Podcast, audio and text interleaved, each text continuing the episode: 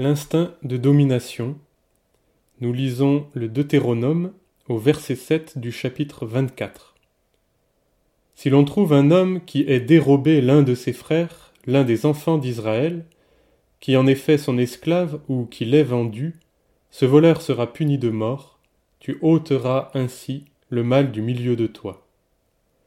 Avoir des esclaves n'était pas une faute du temps de l'ancienne alliance, le fait était accepté comme il l'est aujourd'hui pour un statut d'employé de maison.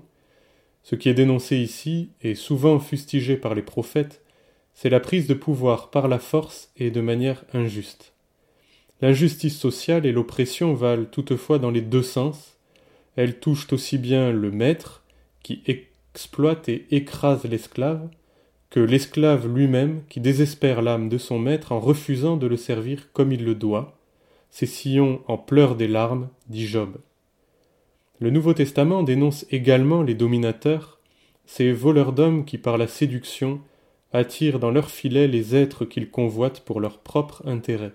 C'est une prise de possession qui peut se tapir au fond de nos cœurs. Nos réactions révèlent bien souvent ce qui nous anime et mettent à jour cet instinct de domination.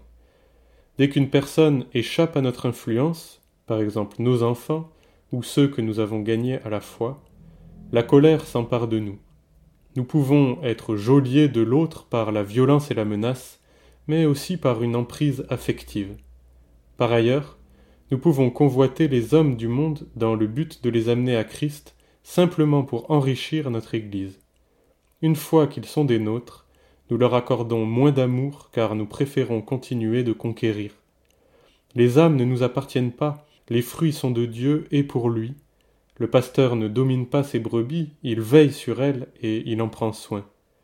Ne donnerions-nous pas à la mort en voulant donner la vie? Nous aimons tous avoir une cour sur laquelle nous pouvons régner.